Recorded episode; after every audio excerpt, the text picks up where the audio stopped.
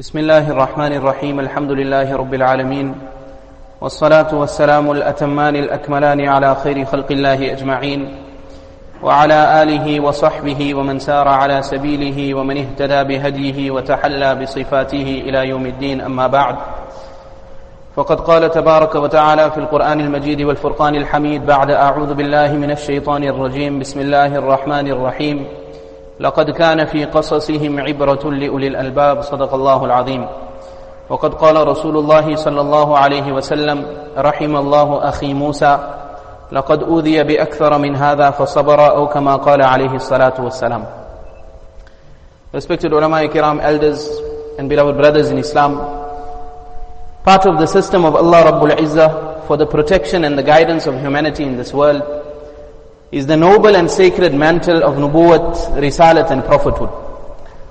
From the very onset of human occupation in this world came the introduction of nubuwwat, of prophethood. What began with Nabi Adam alayhi salatu wasalam and culminated in none other than Muhammadur Rasulullah sallallahu alayhi wasallam, لا نفرق بين أحد من رسله.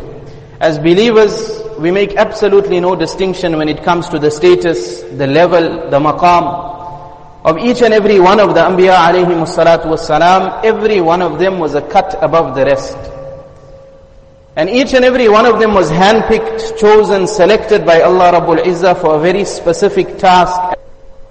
When we look at the task, the occupation, the duty of the Anbiya alayhi salatu wassalam, at face value it seems to be simple and easy task. إنما على رسولنا البلاغ المبين Every Nabi who would come into this world would make this declaration to his people. وما علينا إلا البلاغ It is our duty to merely convey the message of Allah to you. ما أسألكم عليه من أجر We are not here to solicit funds from you. We are not here to chase after your worldly possessions. إن أجري إلا على رب العالمين Our duty is to pass on the message of Allah. Our reward, our recompense is with Allah Himself. Yet when we dig deeper, respected brothers and elders, we will realize and understand the task of the Anbiya alayhi salatu wassalam was a very complex one. Because not only were they required to verbally convey the message of Allah to the people, but these selected men of Allah were required to become living examples of the deen, the shariat of Allah in this world. And that is why when Rasulullah sallallahu alayhi wasallam was questioned, أَيُّ النَّاسِ أَشَدُّ بَلَاءً from all of Allah's creation in this world, who will undergo the most severe challenges and tests? Then without any hesitation, the answer came, Al-Anbiya, ثُمَّ الْأَمْثَلُ فَالْأَمْثَلُ It will be the best of Allah's creation. The Anbiya alayhim salatu wasalam, whose lives in this world would be difficult. He himself, but his immediate and his extended family and friends, whose lives would be full of difficulty, full of challenges, full of trials and tribulations. What was the purpose? What was the objective? What was the maqsood?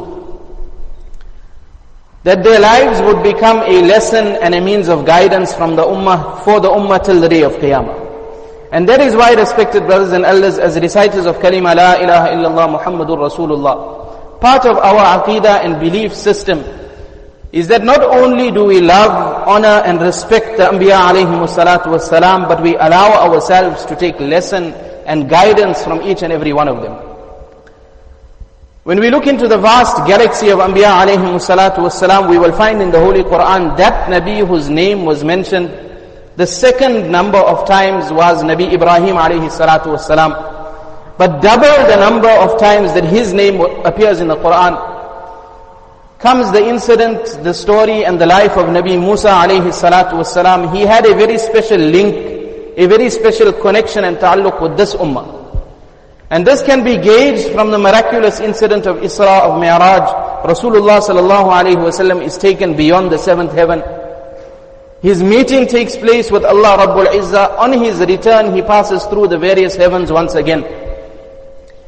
And it is here that he meets various Anbiya alayhim salatu wasalam. They receive him very warmly, they welcome him, they make dua for him.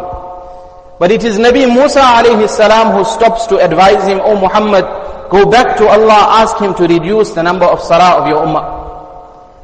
And that is why when Rasulullah sallallahu alayhi wasallam underwent persecution from the Quraysh, what did he say? Rahim Allahu akhi Musa. May Allah have mercy on my brother Musa. لَقَدْ أُوذِيَ بِأَكْثَرَ مِنْ هَذَا فَصَبَرَ He was tested, he was challenged in a manner that was more severe than my challenges. Yet he exercised patience. I will draw inspiration from this. I will also exercise patience in the face of adversity. Nevertheless, respected brothers and elders, the incident of Nabi Musa wasalam is well known. We have heard it many a times in the 20th juz of Quran, Surah Al-Qasas.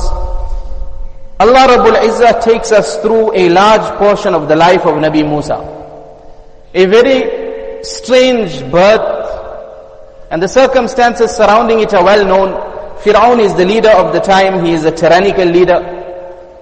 And he sees in a dream that his kingdom will one day be destroyed at the hands of a child who will be born to the Bani Israel. Now Fir'aun is a tyrannical leader, he leads using power, using force. And therefore he goes into a state of panic and frenzy. And he passes the royal decree, every male child to be born to the Bani Israel on every alternate year has to be executed, his life has to be taken. The wisdom, the system of Allah Rabbul Izzah is such, Nabi Musa alayhi salam's mother conceives and gives birth to him in the year that the royal decree was to be fulfilled. And as is the case with any parent, more so a mother, the mother of Nabi Musa becomes worried, becomes afraid. She is concerned about the safety and the well-being of her child. Allah Rabbul Izzah issues two commands to her. The first command Quran describes, وَأُوحَيْنَا إِلَىٰ أُمِّ مُوسَىٰ أَنْ أَرْضِعِي And this is a command that is completely in line with human logic and understanding. The first reaction that any parent has, and more so a mother, when there is a threat to the life or to the safety of her child, she attempts to pull that child close. She will press that child to her chest at times the mother will attempt to physically shield the child from whatever danger, whatever threat there is. Allah says we inspired the mother of Nabi Musa, ardi'ihi, begin breastfeeding your child. And then comes the second command. Unlike the first, this command completely defies human logic. فَإِذَا خِفْتِ عَلَيْهِ فَأَلْقِيهِ فِي الْيَمِّ When the danger is imminent, the threat is real, and there is a chance that the life of your child may be taken, then rather than pulling him close to you, place him into a box and throw this box into the river. Completely contrary to human logic. Where the parent would attempt to physically shield and shelter the child. Here the command is coming from Allah Rabbul Izzah. Discard that child. Throw him into the river. وَلَا تَخَافِي وَلَا تَحْزَنِي Once you have complied with my command, now understand there is no need for you to be apprehensive. There is no need to, for you to have the slightest amount of fear. What is the lesson, my respected brothers and elders?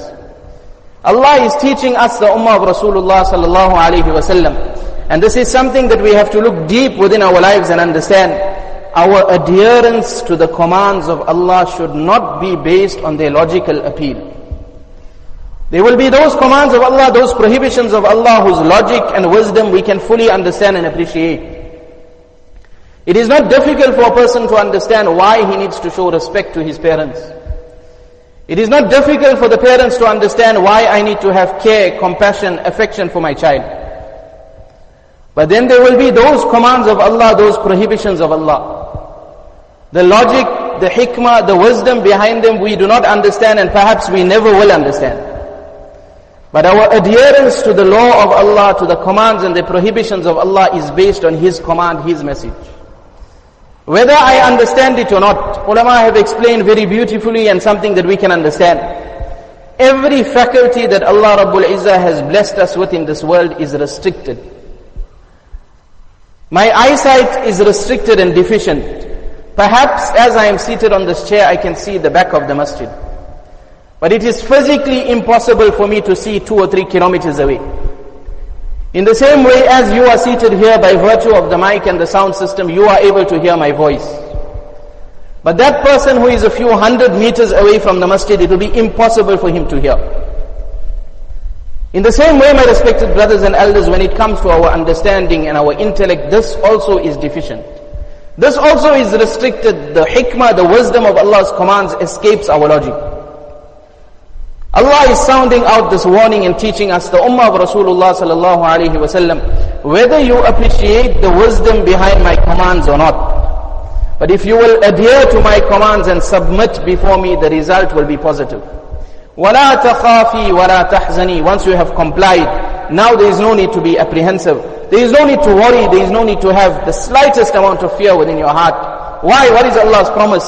إِنَّا رَادُّوهُ إِلَيْكِ وَجَاعِلُوهُ مِنَ الْمُرْسَلِينَ not only will we take care of the safety of your child, not only will we return him to your arms safe and sound, but one step further we will bestow on him that noble and sacred position of nubuwwat and prophethood.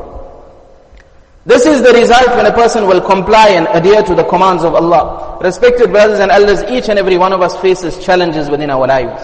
Within our social circles and family circles, there will be those times, those occasions where the command of Allah is in front of us, the prohibition of Allah is in front of us. It should not be that in the name of family ties, in the name of some family function, in the name of keeping somebody happy, we break and flout the commands of Allah. The promise is clear and the promise of Allah is never broken. That person who will adhere to the commands and prohibitions of Allah, Allah will make the result for him positive. Nevertheless, we move on in the incident of Nabi Musa alayhi salatu wasalam. He grows up, now he is at an age where if we have to ask the youngster of today, 18, 19 years of age, what is he looking forward to embarking on the next chapter of life? The youngster says, I am hoping to get married, my father will take care of me. Perhaps I am going to study, my father is going to finance my studies. He's got a bright future ahead of him. Nabi Musa grows up in the royal palace, taken care of by Pharaoh. And as he reaches the age where he is looking forward to the next chapter in life, on one occasion he is walking on the road and he sees two people involved in an altercation. Allah has created the Anbiya such they are men of justice, men of equality, men of fairness. Nabi Musa quickly sums up the situation. He realizes one is the oppressor, one is the oppressed. And therefore he steps forward and attempts to help the oppressed person. Allah had blessed him with great physical power and strength. He strikes the oppressor and unwillingly, unwittingly, this person falls down, he loses his life. Now Nabi Musa is in a predicament. On one hand, I was brought up and fed by Fir'aun and his family. And here I have taken the life of one of his supporters and followers. And then he is informed from a reliable source Fir'aun and his ministers are looking for you. The only option you have is to leave this town. You will have to go into exile or else your life will be taken. Understand, respected brothers and elders, in today's time when a person leaves his hometown, he leaves because he sees greener pastures elsewhere. Perhaps he has got some investment, or his CV has already been accepted, his job has already been secured in some other country. Nabi Musa is leaving Misr, leaving Egypt. His financial future is uncertain. He has no companion to travel with. He doesn't know where his next meal is coming from. But what is his response? What is his reaction? The words of Quran once again paint the picture. عَسَى رَبِّي أَن يَهْدِيَنِي سَوَاءَ السَّبِيلِ As he leaves the town of Egypt, his final destination is unknown. What does he say? My Allah will make a way out for me. Allah will come to my rescue. The seed of tawakkul is being planted in the heart of Nabi Musa. And we find throughout his incident, throughout his life, trust, reliance on Allah Rabbul Izzah alone. The outcome is clear to one and all. When a person will rely on Allah, he will place his trust on Allah. Then Allah will ensure that He makes a way out for him from whatever difficulty he may find himself in. Nabi Musa leaves Egypt and he reaches the shores of Madian. وَلَمَّا وَرَدَ مَاءَ مَدْيَنَ And here a very amazing incident takes place. He reaches the well of Madian and he sees a strange sight. There are shepherds physically strong and capable and they are giving their animals water to drink from the well. And then he sees two young girls standing aside. وَوَجَدَ مِن دُونِهِمُ امْرَأَتَيْنِ تَذُودَانِ Nabi Musa realizes something is amiss. He goes up to them, Ma khatbukuma. What is happening? Why are you not giving your animals water to drink? The answer comes that we are physically weaker than these strong men. Our father is at an advanced age, he is unable to assist us. And therefore we are left with no option but to wait until these shepherds are done. Then only can we take our animals forward. Perhaps the entire day will come out while we are waiting here. Nabi Musa sees an opportunity to do a good deed. And again a lesson for the Ummah of Rasulullah sallallahu alayhi wasallam. Sometimes my own position, my own situation in life clouds my judgment. I am unable to empathize or sympathize with the plight of others. Perhaps I am going through a rough patch financially. Perhaps I am going through some marital dispute in my home. But this does not mean that there are not, that there aren't others who are suffering the same, if not worse. He sees an opportunity and he seizes the opportunity to do a good deed for the pleasure of Allah. He takes the animals, he takes them forward, he gives them water to drink and he returns them to these young girls. Nabi Musa does this solely for the pleasure of Allah. And then he takes shade under a tree. He takes rest under the shade of a tree. And then he utters that statement which is worthy of being written in gold. Rabbi inni lima anzalta ilayya min khairin faqir. Oh my Allah, I have done my bit. There was an opportunity for me to please you. I seized that opportunity. Now I am in need of your assistance. Whatever you will send to me, I will be grateful and I will appreciate it.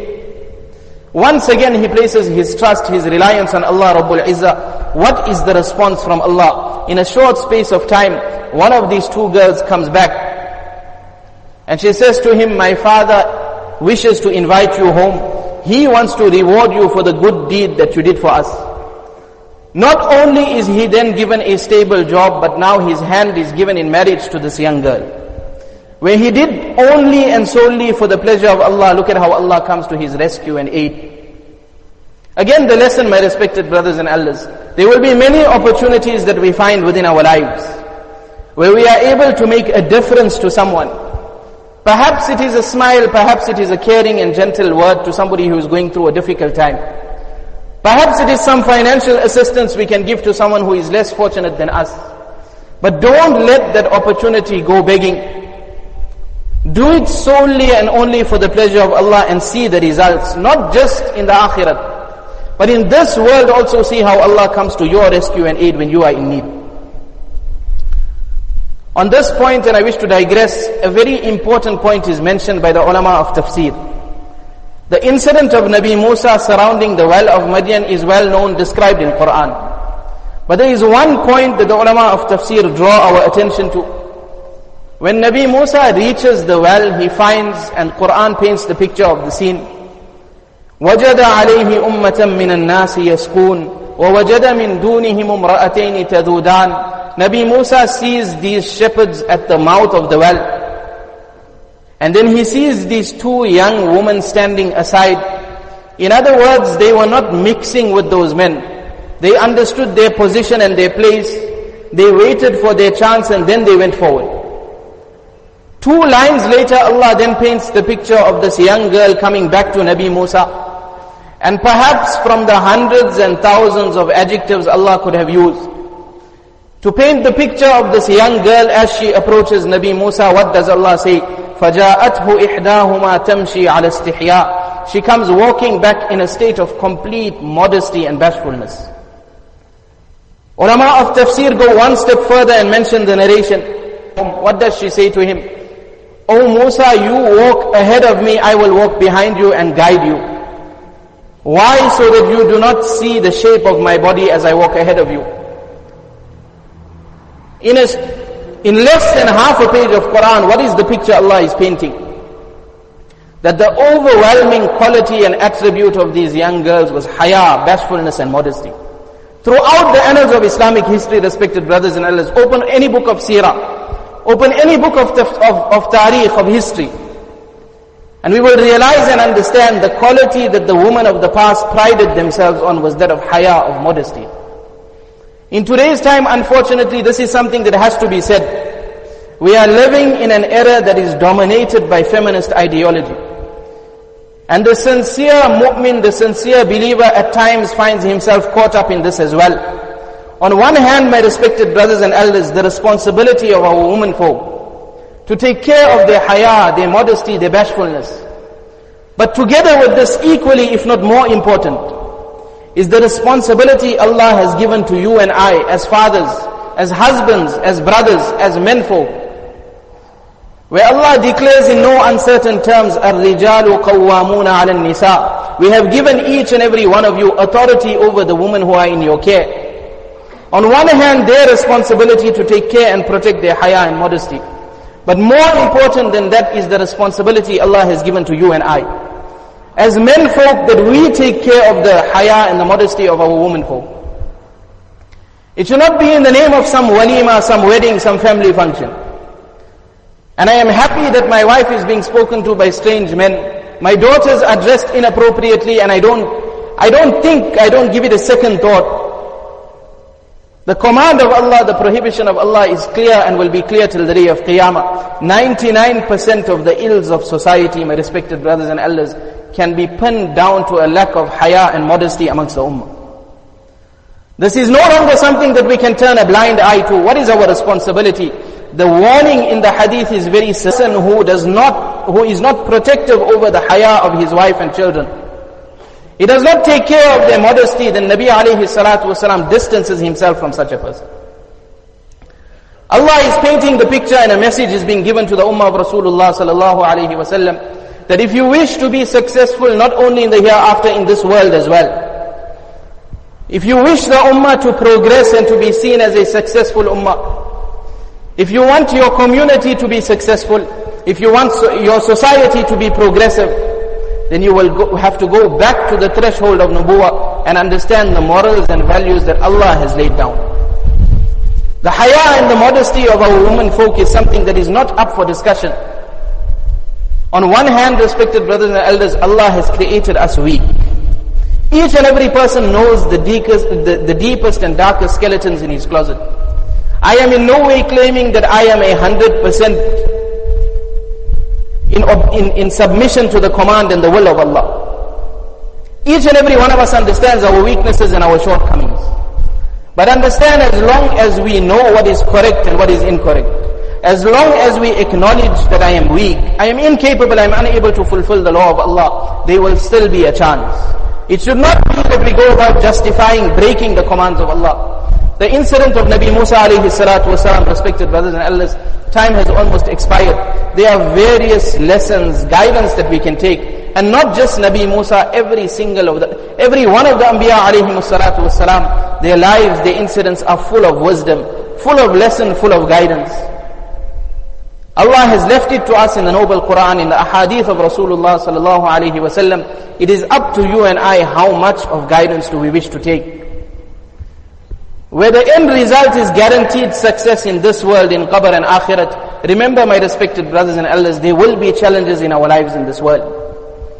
Every day the challenges will become more severe. Every night the challenges will become more severe. To hold on to the deen of Allah, the words of Rasulullah sallallahu alaihi wasallam are true. كَالْقَابِضِ عَلَى الْجَمْرِ will become like holding onto a burning piece of coal. In the morning, a person will be regarded as a man of iman. By nightfall, iman will have been stripped from his heart. But together with this, there is no need for us to fall into a state of despondency. Allah has left the solutions for us. Remember, my respected brothers and elders, every day, every moment of our life, we are faced with two choices. Uphold and fulfill the command of Allah or violate the command of Allah. If we will make that difficult choice, and no matter come what may, we will adhere to the command of Allah, what will be the outcome? Remember, when a person's eyes will close, there will be three things that will come with him to the graveyard. His wealth, his family, and his actions. But the moment the sand is placed on his body, his family and his wealth will return home. The car that he drove yesterday will now be driven by somebody else. The wife whose hand he held yesterday will be held by somebody else. The shop keys that he prided himself on carrying will be carried by somebody else. His investments will be signed over to somebody else's name. The only thing that will be with him for comfort, for solace, for protection in his grave will be his iman and his amal. It is up to us how much of an effort we make to preserve and protect our iman and our amal. Allah give us tawfiq wa akhiru dawana alhamdulillahi rabbil